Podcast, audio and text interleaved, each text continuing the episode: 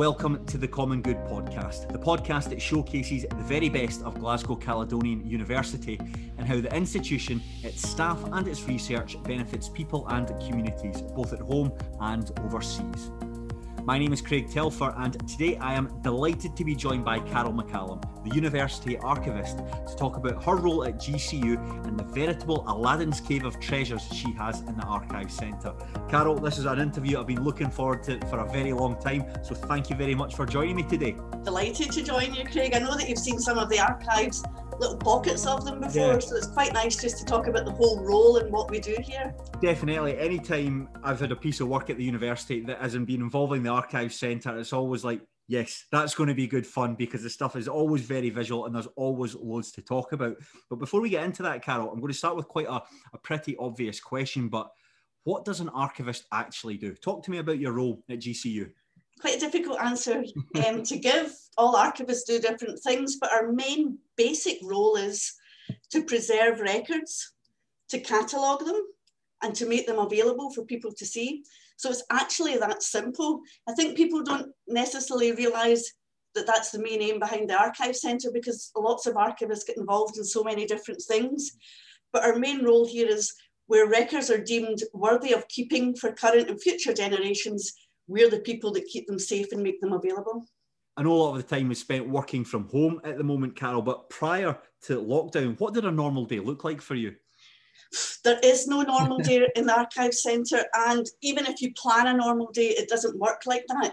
But I'll let you know a bit of what the normal service would be. We have a reading room, and for anyone to come and see material from the archives and collections, they have to book an appointment and they consult it in a reading room. And that's all down to ethics. We have to make sure that history isn't changed by a slip of the pen or pencil.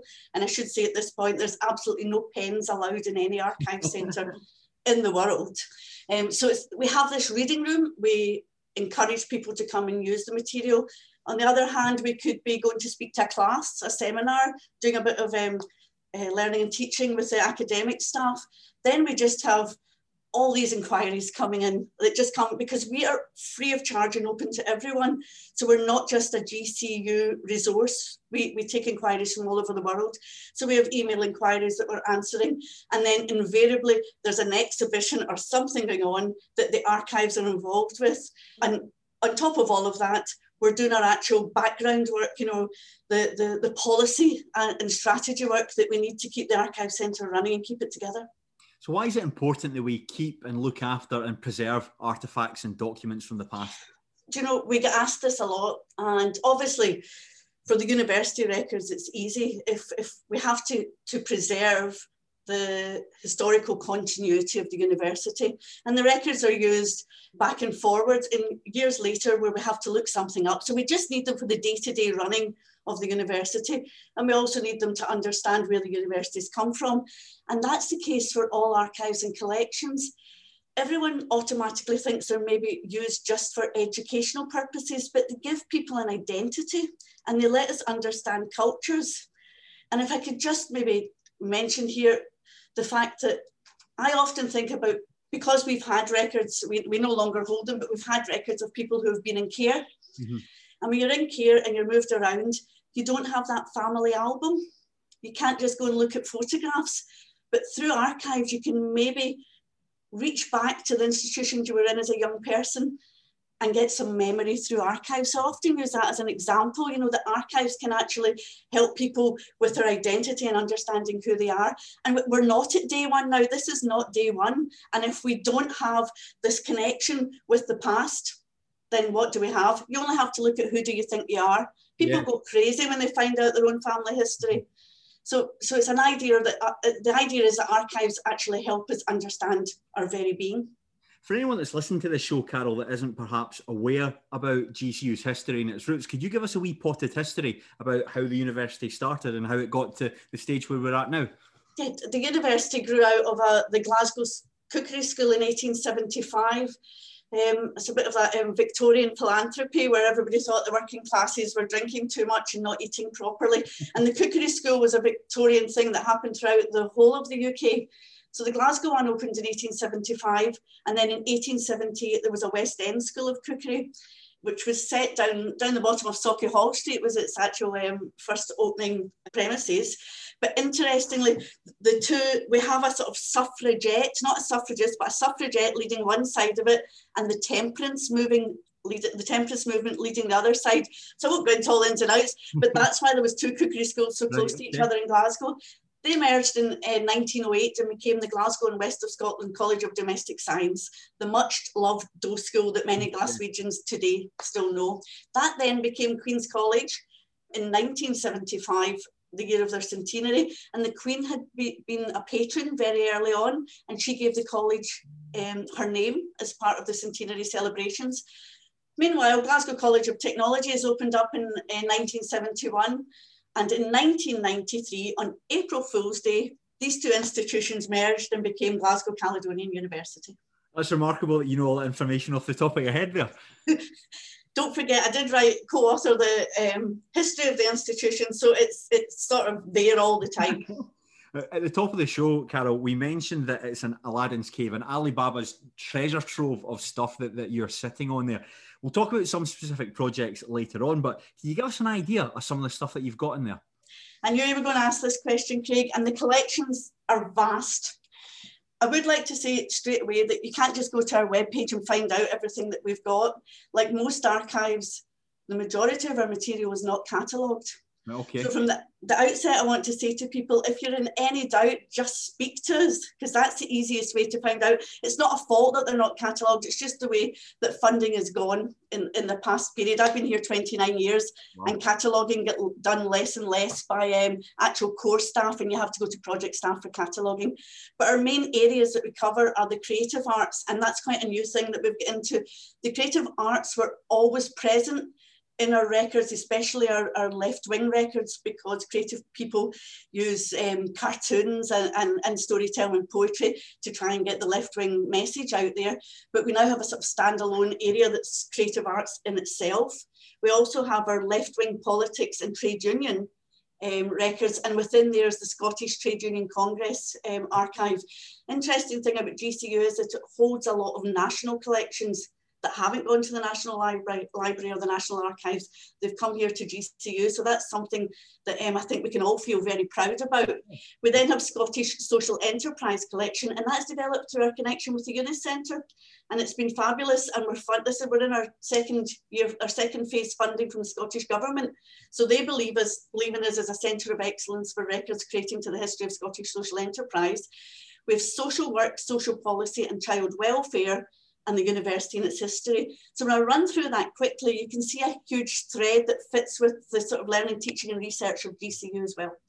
One of the other things I know that you've got a lot of in the archive centre is material from the anti-apartheid movement in the late 70s and the 80s. You tell me a wee bit about that.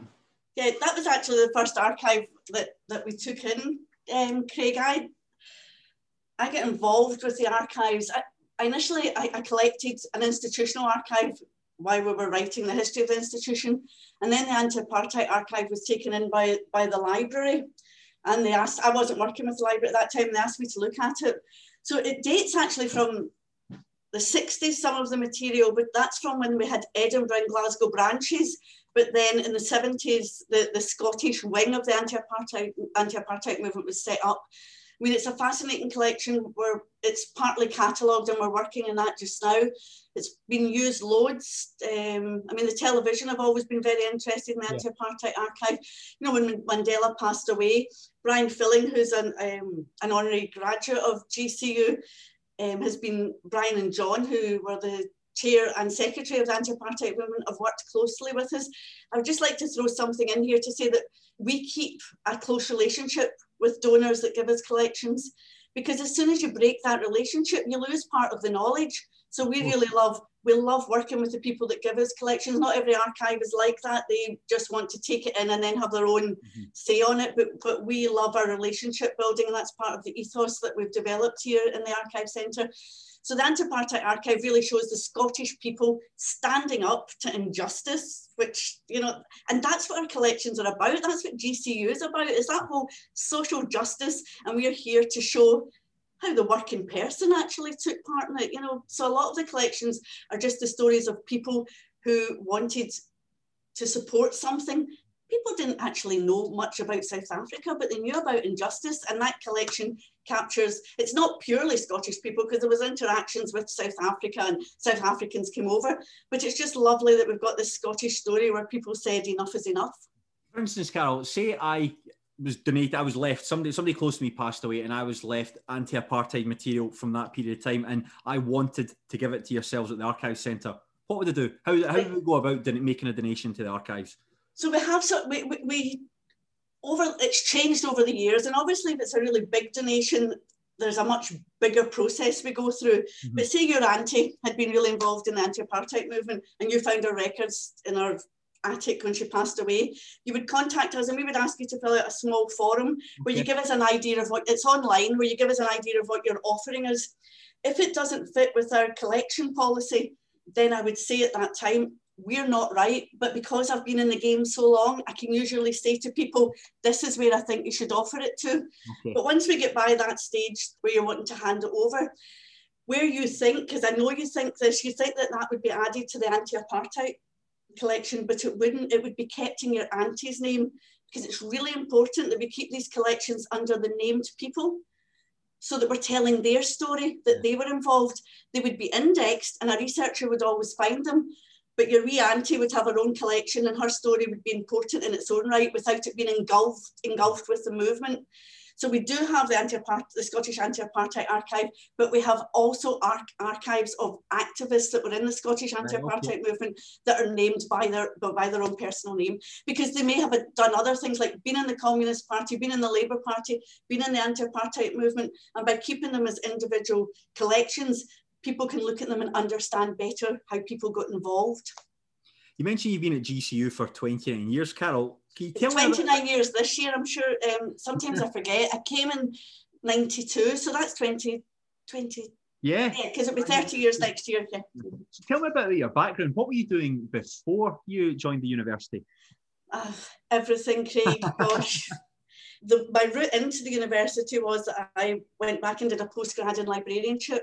Okay. And I was employed for a 10 week contract to catalogue bulk solids handling collection that's at GCU. And that developed into, I've done all sorts of jobs. And then we wrote the history. And then in 1996, I became the permanent archivist and the first archivist at GCU. But prior to that, I've ran bars. Um, I've been a licensee. Um, I've just done all sorts of things. And didn't really know. I, my first degree is art history. Thought I was going to work, going to go and work in a gallery. That didn't work out. Um, I came out of university in the Thatcher years. There was no jobs for people.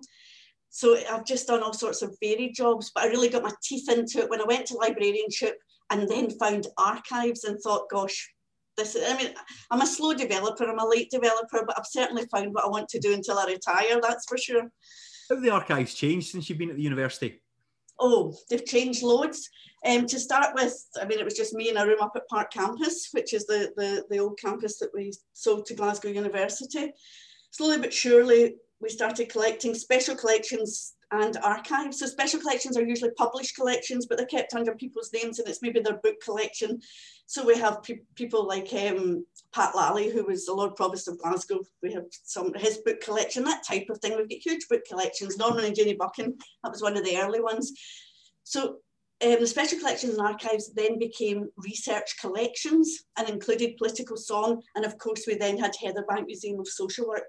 We still have these resources, but they're a collection rather than a walk-in museum. So archives were just a small strand of that. And then it, it sort of took different guises and staff came and left. And it ended up at one point, it was just me me and the archives and special collections. And that's where this phase of what it looks like started to grow. Robert Ruthven came in as director. He believed that we needed proper premises because we'd never had a proper reading room. Okay. So from 2016 and the Archive Centre opened, it's just been, I've always said I've got the best job in the university, but it's just been amazing. And we have a great friend in Jill Watt and the Foundation yeah. because they champion everything with us. They're just mm-hmm. fantastic. Yeah, Jill's team are great. They're similar to yourselves, Carol. Whenever you get involved with a foundation, you always think this is going to be good fun. This is going to be a good piece of work to work on. Now, you work with a small team at the Archive Centre at the university. Can you tell me about the team and, and their various roles and what they do? Yeah, um, the, the, I have to say the team are great. uh, we just have such a close knit team and we all really believe in the, the archives and collections and that just makes us work really well together. So um, Heather Paniataki is the assistant archivist. She's off on maternity leave at the moment and she's, she's the sort of newest member of staff but and the first archivist, qualified archivist that I got to work with rather than just doing it myself. So it was lovely to have another archivist come along. Having said that, Kirsty Mingus, who's our project archivist, has been with us for a few years, and I've had different project archivists over the years. So I have had other archivists to work with, but not in the core related work. So Kirsty works on a social enterprise, the, the um, collections that I mentioned that the Scottish Government are funding. So she's funded and paid for and works um, on, we're developing an archiving toolkit for the social enterprise sector. And we do that in conjunction with um, Dr. Jill Murray and the Yunus Centre. David and David Ward and Simon Docherty are our archive assistants. Amazing, the two of them. David's our sort of front of house. We, he sort of runs the reading room, makes sure everyone behaves themselves, but he also does social media. And he's, he's um, spoken to you recently because we're yeah. developing a podcast series. So yeah. that's really exciting. Simon, who has been here for 25 years and worked with me on and off. And if you could ever have a, a sort of um, work husband, I suppose Simon will be it because we can have hissy fits with each other that all the newer staff that have only been here for a few years think what's going on, but we're just so used to each other. Simon's got a real understanding for um, sort of audio visual material and has been fantastic since the Oscar Marzaroli stuff has arrived, but he's also really interested in digit- digitization and the environment that we keep the records in but both Simon and David can deal with any researchers that come through. I would like to say, to jump back to um, Heather Paniotaki, she came in with incredible knowledge for um, digital archiving and our policy before she went on maternity leave is just spot on and I can't wait till she comes back and we can take this forward a bit more. You mentioned the podcast series you're looking to develop, and David and I had a very interesting conversation about it. And once it's off the ground and it's up and running, this sounds like it's going to be absolutely fantastic. You talk about your idea for this. For the impact rankings, we get asked to look at how we're how we're collecting intangible cultural heritage, and we do do bits and pieces. But I suddenly thought, oh, we could do a podcast series here, and we could speak to people as human treasures. Mm-hmm their stories are human treasures and they'll tell us about the customs and the skills and just the, the, the intangible, the things that we can't see and hold in the archives, the gaps that are missing. So we'll, we'll interview people, we'll do the podcast around people that are associated with the subjects that we have within the archives. I mean, we're still at sort of early stages of pulling the plan all together. And hopefully, I mean, the example I've been using is because we have a lot of political archives, there's all these marches and get get-togethers, and although we can read about um, who was there and, and what the cause was, wouldn't it be great to record somebody giving us a wee bit of the songs that were sung, what badges did they wear, what pubs did they go and drink in, what so what what is that sort of intangible story behind the the more written collection that we have? Yeah, I'm looking forward to hearing that, and I've no doubt it'll be a big success once it's up and running. Now, let's talk about some of the big projects you've worked on in recent years, and certainly one of the biggest was the donation of Oscar Marzaroli's archive collection. For anyone that doesn't know, Oscar Marzaroli was one of Glasgow's most celebrated photographers, and his image is used on the front cover of Deacon Blue's Raintown. It's one of my all-time favourite albums, and his daughters donated around fifty thousand images to the university. Tell me, how did all this come around? Right, so it's it's fifty thousand negatives. Right. Okay. Um, wow. In the region of fifty thousand. Plus, I've got his cameras and different things. It came around by uh, discussions. We all got together around a table and we met with some of the family. We then started discussions because they had looked at other places for the collection, but they started discussions and slowly but surely got to know them and they felt that GCU was the right fit for their dad. And actually GCU is a perfect fit for, for their dad. He wanted his photographs to go back out into the community. Part of the Marzaroli family, although they are under married names, have studied at GCU. Marie Claire, Nicola and Lisa, I will forever be grateful to them for their opening up their stories, their hearts, their doors to me and just letting us let this happen. So the whole thing when it was launched was to raise £200,000 because what we want to do is digitise the 50,000 um, negatives and make them available on a Creative Commons license. But all of the, the fundraising um, has been halted. But again, bless the foundation because the, Jill and the team keep on thinking of ways we can do it. So we're hoping we're hoping that now that this is the early part of 2021 to start um, start fundraising again and, and see how we can get this project moved forward. But it's just incredible. Straight after it, it was um, we took in the collection, we helped street level put together an exhibition, which mm-hmm. was so successful it ran and ran. And that's just a tiny exhibition. And it's just that idea. People look at a photograph and we're asking why we keep archives. It just means something to them. And the, the bits of paper in the archive are actually no different from a photograph. It's just that a photograph is more accessible. Mm-hmm. But you know, if people sit down and read a bit of paper, it can mean the same thing to them. It's just that they don't think, oh, I'm going to go in and read that report or I'm going to go in and read that letter. Whereas a visual speaks to them straight to straight away. And coming from a fine art background, I'll always champion visuals to get people through the door and then I'll throw the nitty-gritty at them. but and the other thing with, with Oscar is that we know that we've now brought Oscar into 21st century so for the for the family, taking that whose dad passed away in 1988, taking these images and now seeing how the 21st century are going to use them, the creatives in the 21st century, what they're going to do with Oscar stuff. Brilliant. Yeah, it was. It was a brilliant day. The launch back in 2019 was fantastic. Ricky Ross was there. A lot of uh, important people from the university were there, and it was just great to see, particularly the moment when the, the drapes were taken off the photographs, and you could see the the photos that, that could be bid for. That was uh, that was that was really good. That must have been a, a, a good day to have seen all that hard work come together like that. It was also good the day after when you got to rest. But yeah, um, I was just really happy for the family. You know, when, when the girls walked onto campus and saw huge blown up photographs of their parents, it was really emotional for them. And I and you know, I I just think it's incredible that you could just hand over your father's life's works to an institution. And I know we can do it justice, and I hope that they see we can do it justice.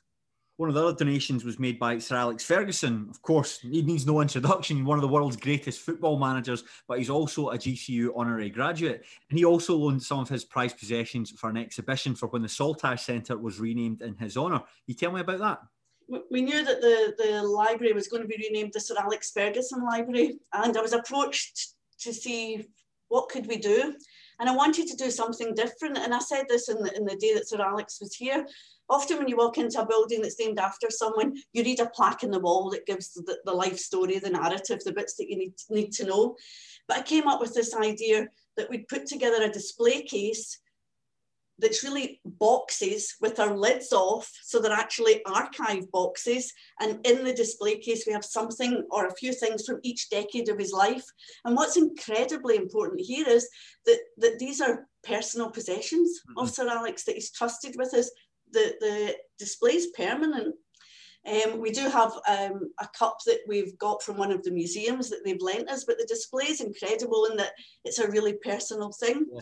So the idea is that instead of just reading, there's a bit of a narrative on the wall, but that's not what we wanted here. We wanted people to walk in and feel as though they knew Sir Alec. Oh my God, there's this there's his school certificate. Oh, there's there there is his notes before a game. Mm-hmm. So so people take away a piece of Sir Alex themselves. They feel as though they spent spent some time with him, and it's just that idea of making um, somebody's story accessible in a different way. Yeah, again, another highlight of working at the university was getting to see those items up close, seeing his coaching manuals as well, his some Scotland caps as well, uh, uh, the football league managers uh, tro- trophy that he's got there. That that that was brilliant. I'm glad you're a football person, Craig, because. I forget what things are called because you move on and you forget um, what everything's called. So thank you for, for giving the correct name to some of these items. One final project that I'd like to pay particular attention to was a donation made by a GCU cultural fellow, Blythe Duff, better known as the star of Taggart. She donated very, very interesting collection. Is all these items, all these items of memorabilia from Taggart. Talk to me about that. The biggest part of the collection actually is her scripts. She's given us her hmm. scripts, but that's another one. So these collections don't come to us quickly, apart from the Sir Alex Ferguson one, because it was it had a date attached to it. There's a lot of reassuring and, and making sure people are happy to give you their material. So Blythe spoke to me. Oh, just she was introduced to me and we started speaking about archives and she said oh I think I'm an archivist so she had me over to her house and my goodness she wasn't half an archivist all this Taggart memorabilia she said that she believes that everybody just gave her everything because she was the woman and she would take care of all the sort of memorabilia. So she had that she has all this this material. So we spoke about, oh, are you ready to let it go? I'm not ready to let it go. In time, she was ready to let it go. And what she's, she's we do have a video of her um, within the GCU YouTube saying that I made her realise that most of the collections come in when somebody's passed away. So it's incredible if we can get it when somebody's still alive. Mm-hmm. And Taggart is just such a huge cultural of part of, of, Glasgow, Scotland, the world. So they came, she, she gave us the stuff when we launched the collection.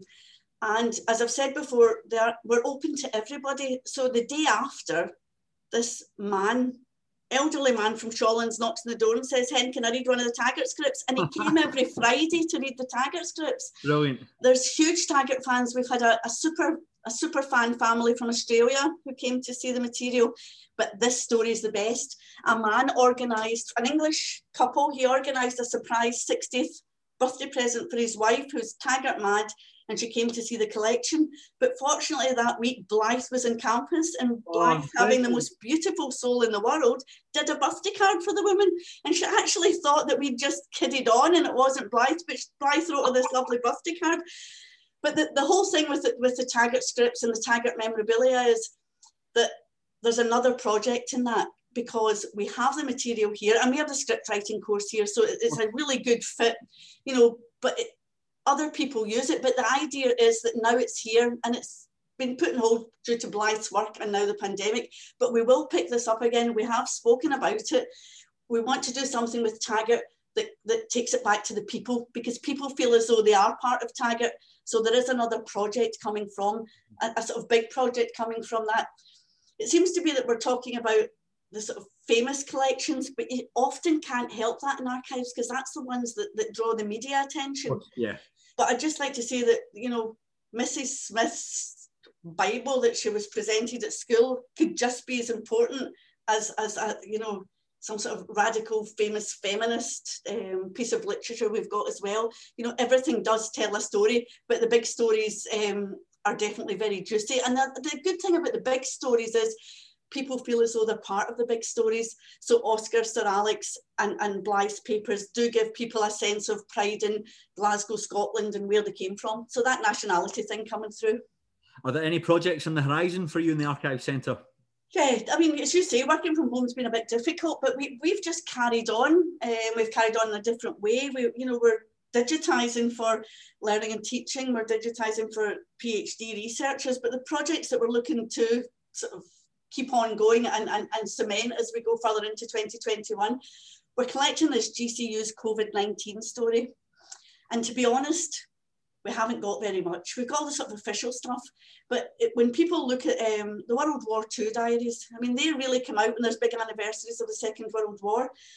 And it's great when you can um, maybe have a look at just what a family did during the Second World War. So I'm hoping that as we come a bit out of lockdown as we maybe start getting back on campus that people will say to me actually Cal I did keep a diary I did do some drawings I did this sort of thing. Could we could put it into the archive. Because I also want it to be about the GCU family story and not just about the GCU corporate story. So that's something that we'll continue to work on and, and probably have another big sort of advertising campaign around that.